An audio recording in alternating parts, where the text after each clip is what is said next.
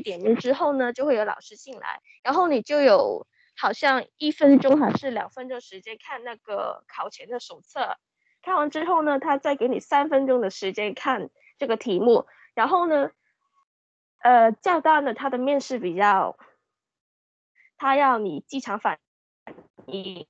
就现场反应，不允许你拿笔写东西，不允许你找东西，现场讲。这你不，你不能用，你不能用，你不能写下别人的东西，你也不能就是拿笔去写你的那些论点，就是你要，就是待在那个镜头前面，然后显示你什么都没有做，然后就是你自己在脑里里面想，然后就这样现场就讲，然后呢，你三分钟那个题目结束之后呢，它就会开始了，开始呢就是，然后里面的那些所有的形式基本上跟你那个 DSE 的中文考试是一模一样的了。下一届同学他依然还是那个网络的话，就建议他真的要做好两手准备，因为有可能不知道你的那个电脑，他会不会突然的那个麦克风不见了，又或者是你那个找不到你的那个，就就算是你插进去那个耳机，也可能是发不出声音的，所以这个你要注意，就你尽量可能就是你电脑一部，然后你手机也要去安装这个 Zoom，因为他用的是 Zoom。他就没有说什么着装，不过通常你面试中文教育的话，建议你还是比较穿的斯文一点。就是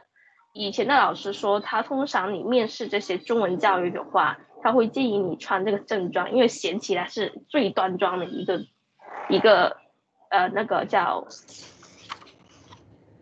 容貌嘛，就是那个姿态会显得特别的，应该是偏向真的是比较正经那类。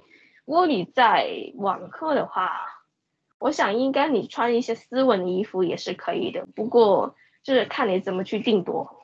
端端正正的坐在那里，手安安静静的摆在桌面上，然后呢要挺直你的腰板，然后你要直视那个镜头，因为你眼睛跟那个那个电脑要平视嘛，他要求你要一个平视的状态。对，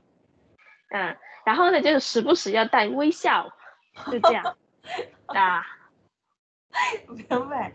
啊，那就是说别人说话的时候也得点一下头，我在听，表明一下你啊很专心的听别人的意思，是这样吗？嗯，有没有啊？这个这个看你做不做，因为其实我也看不见其他人的。你看不见其他人？因为他是发言的时候。才会跳出那个同学的画面。一般情况下，我见的不是同学的画面，是老师的。